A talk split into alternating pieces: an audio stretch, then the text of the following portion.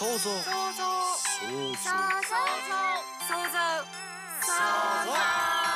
この番組はオリジナルミュージカルを制作興行する株式会社プロトピアの水島由紀奈とアシスタントの若生がお送りする創造妄想トーク番組です。毎回本の一節を紹介しそこから着想を得て想像妄想した未来の社会や人の価値観の変化などを超主観トークでお届けしますそれでは今日もこととっていきましょう。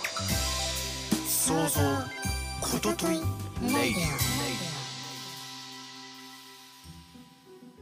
皆さんこんにちは。創造ことといラジオアシスタントの若生です。株式会社プロトピアの水島由紀奈です。前回は南アフリカの TRC が他地域の TRC と大きく異なっている点、そして法廷を通して正義を実現するプロセスと決定的に異なっている点は、被害者、加害者の生の語りへの注目と全面的肯定という姿勢であるという一節から自分の気持ちをきちんと語ることで共感を呼ぶミュージカルのお話の想像、妄想を広げてお送りしました。今回はどんな一節でしょうか？取り上げた一節を教えてください。はい。今日の一節です。グレーバーの多岐にわたる反論の中でも重要なのは、根本的多性を強調することが意味のある対話や変化の可能性を閉ざし、既存の権威を守ることになるという指摘だ。です。はい。今日は難しいということがわかる一節ですね。はい。言葉が難しいですね。はい。ちょっと難しい続きで、リスナーの人たちにも申し訳ないけれど、すごく重要なことなんですよ。はい。この一節は講談社から出ている松村慶一郎さんの旋回する人類学から抜粋した一節になります。はいこの本の概要をまず説明しますね。はい。文化人類学ってどんな学問？黎明期の先駆者たちからラトゥール、インゴルド、グレーバーまで繰り返されてきたパラダイムシフトと研究者たちの格闘の後をたどり現在地を探る。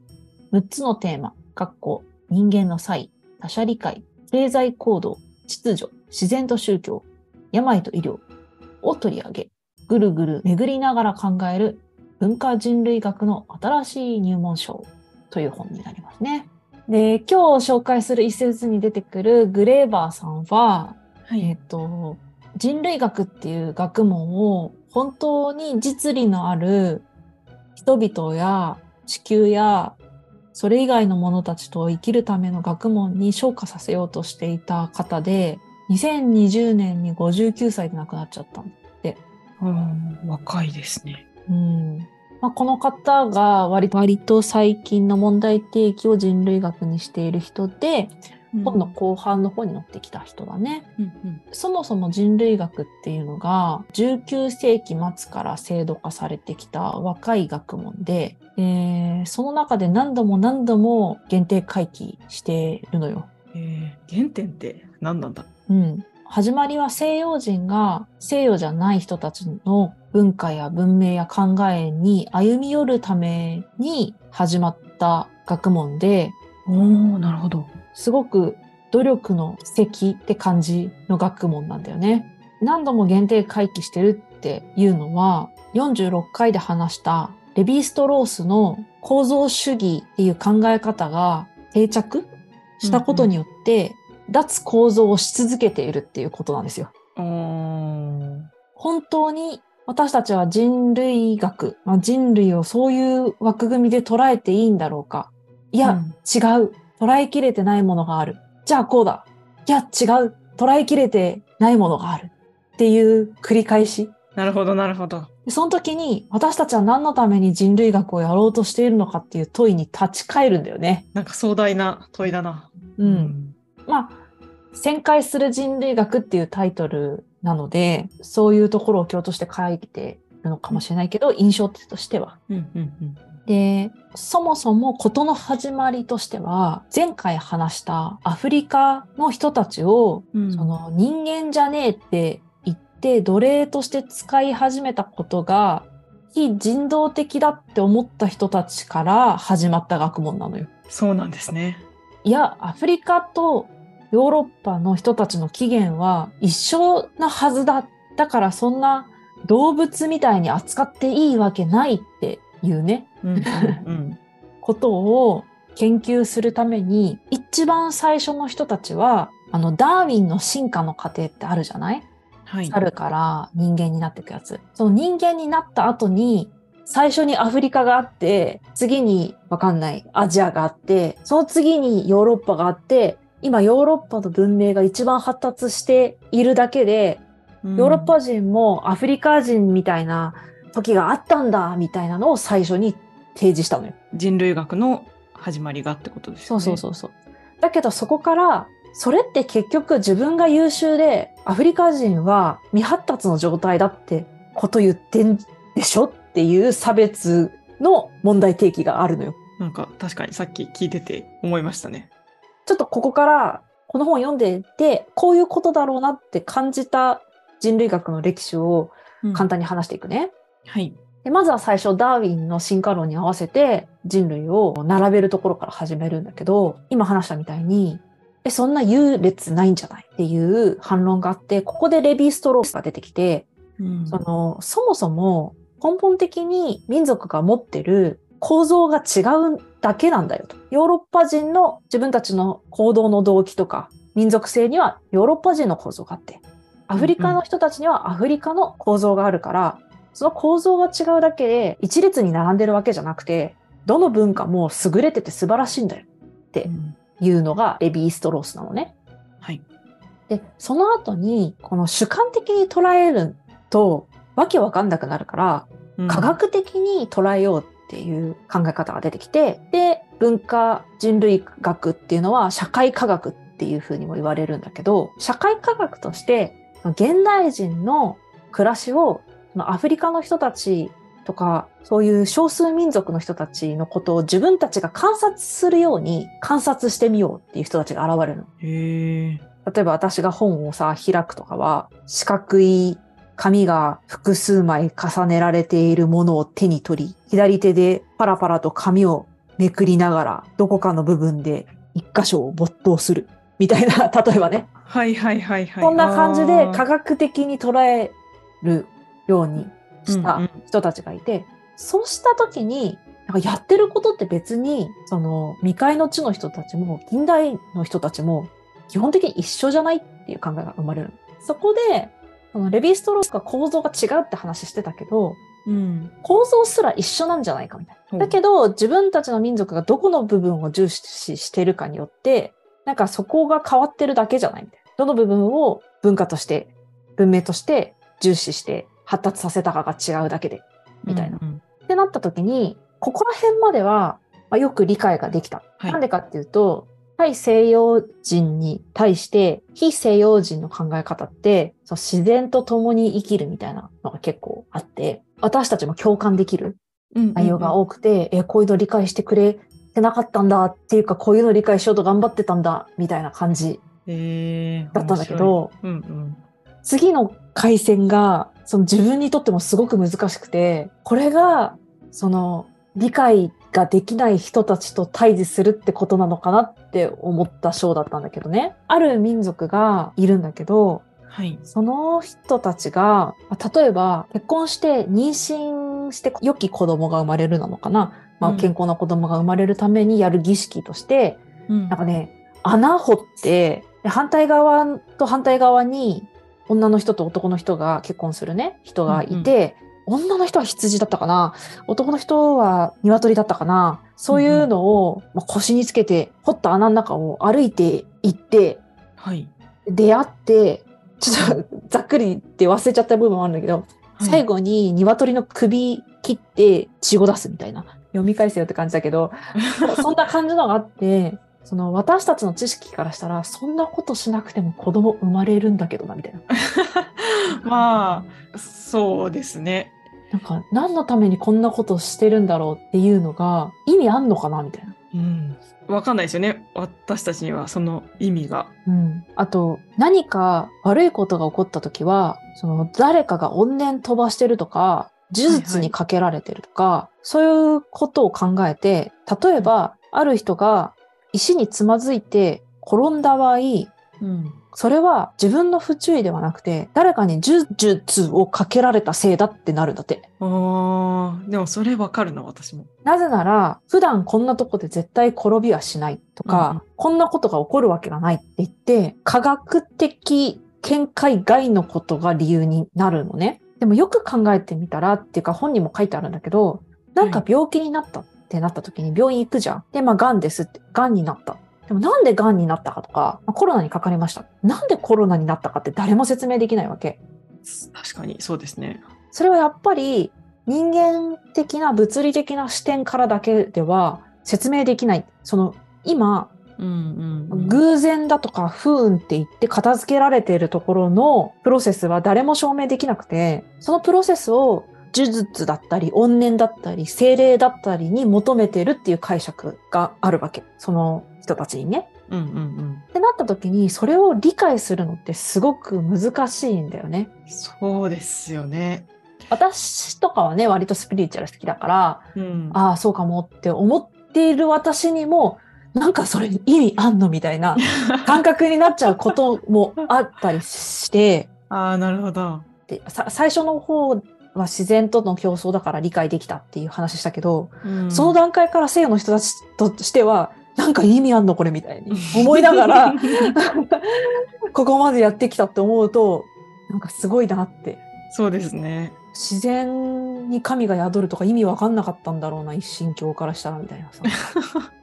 確かに確かに。っていう中でね、こう理解ができないって、理解しようとしてる時点で、なんかもはや違うんじゃないみたいな、対等感ないよねみたいな話が出てくる。そうなんだ。うん。だから、うん人類学の中ではすごく科学的に根本的多性のスタンスを破らないっていうルールがこの時あるのよ。根本的多性っていうのは元から違う？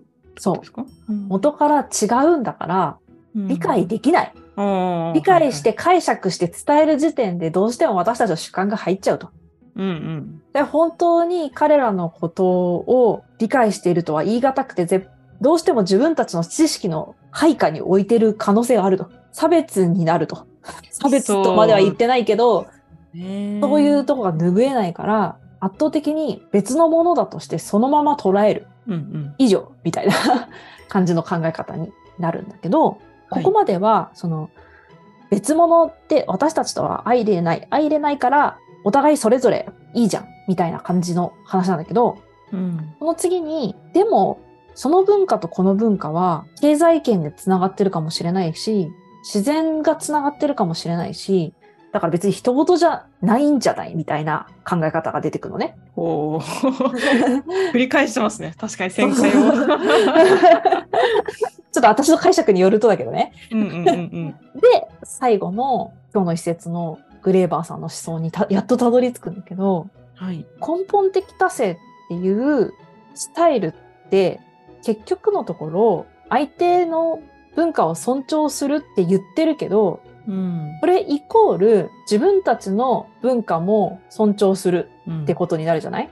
そうですね。尊重するっていい言い方で言ったけど、それって相手は相手、自分は自分ってことで、それ以上の進化を求めてないことだよねと。確かに確かに結局のところ、あなたたちはあなたたちだから勝手にやってね、自分たちは自分たちだから変わる必要ないよっていう論法が根本的多性に潜んでるっていう話なんだよね。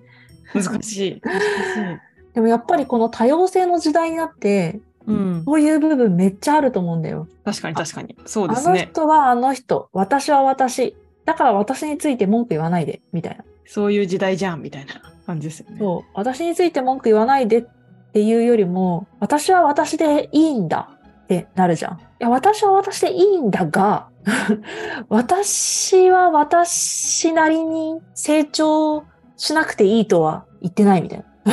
ああはいはいはいそうですね。うん。その、もっと成長できるポテンシャルがあるのに、このままでいいって言われて、それでいいんだって思っちゃうとか、はいはいはいはい。そういうんじゃなくないってグレーバーさんは言ってて、すごく重要な問いだなって思ってて、39回に話したニューアトランティスの回で、はい。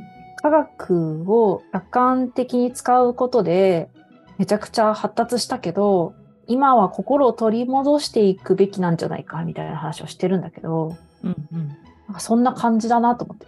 心を取り戻してって、自分たちの暮らしとか生き方に学問を使っていく。あそういう心意気を感じました。あ。そうか。学問を使っていく。でも私もやっぱりうん。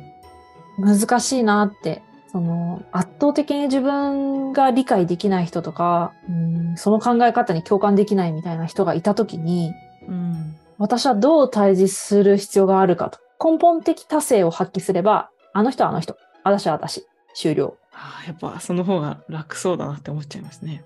うん、だけど、自分と違う考え方の人が存在するっていうことは、自分の構造を脱構造できるチャンスでもあるんだよね。ああ。もう一個ね、うん。新たな枠組みでそうそう捉え直せるってことですよね。だから、そういう考え方の人もいるんだ。相手はなんでそんな風に考えたのかなって思いを馳せて、うん。必要な時、その知識を使えばいいから、選択肢の一つに取り込んじゃうっていうのがいいんじゃないかなって思ったんだよね。なるほど。いや、できないよ。ねできないけど、相手を否定してなかったことにするってことは、やっぱりその自分の構造から脱皮しないってことだと思うんだよね。で、これ妄想してる時に何度も話してる、あの、式シリーズに出てくる、マガタ先生の心理状態っていうものが、もしかして近いかもしれないって思って。式シリーズっていうのは第28回から31回にわたってお話しした。小説ですね。はい。その主人公がマガタ式先生っていう先生で、彼女は外の人格を自分の中に取り入れて、自分の中でその人と対話してるんですよ。ああ、確かに確かに。それは生きてる人も死んでる人も入ってて、うんうん。その中で共存してるのね。分裂症チックだけど、でも、そこで取り入れた人たちとめっちゃ和解して話してるかっていうと、なんか口論してる時もあるんだよ、マガタ先生が。いや、そうですよね。そう。だからそれでいいのかなと思って。はいはいはいはい。彼ら彼女ら理解できない人たちとどこまで対話できるかっていうのは関係式にもよるとは思うんだけど、でもその人たちの考えを理解できないって思えば思う時こそ、その要素が自分に存在しないってことだから、あどうしてそういう考え方なのかっていうのを理解する努力をしたりとか、理解できなくても自分の心の内の中に留めておくとか、なんかそういうことによって自分の世界がどんどん広がって人としても成長していくのかしらー って思った。でもちょっと全然できる気しないし、うん。答えはすぐ見つかんないから、もう少し自問自答したいテーマだなとは思った。そうですね。あでも、そのうん。やっぱり人類学っていう学問がどういうふうに進んでいくのかっていうのは本当自分たちにとってもすごく重要なことだなって思ったわ。やっぱり彼らにとって全く理解できない思想とか習慣とか文化の人たちをどういうふうに理解していくのかというかどうやって共存していくのかってことを問い続けてる学問だからうん。彼らがその先で見つけれるものとかって絶対自分たちの身近な日常にも反映できる気がするんだね。ああ、そうですね。やっぱりさ、その民族的に違って理解できないって、今話してて思ったんだけど、可愛いもんだなって、その、ちょっと語弊があるけど、うんうん。同じ民族の中でもこんなに分かち合えないのに、うんその、他の民族のことを肯定したり理解する方が、すごく、なんていうの？もう当然難しいんだけど、うん。倫理的にやりやすい。うんうんうん。前提としてやっぱりちょっと違う民族っていうことがあることでやりやすさというかうん。ありますよね。そうそう。だから、同じ民族でも、とか同じ国に住んでて同じ言葉を話す人の中でもここまでの差があるっていうことってすごく重要なことっていうか、うん民族に限らない人はみんな人それぞれっていうことだと思うね。うん、人それぞれの中ででどうやってその人たちと生きていくか。いやー、まあみんな人生のテーマだよね。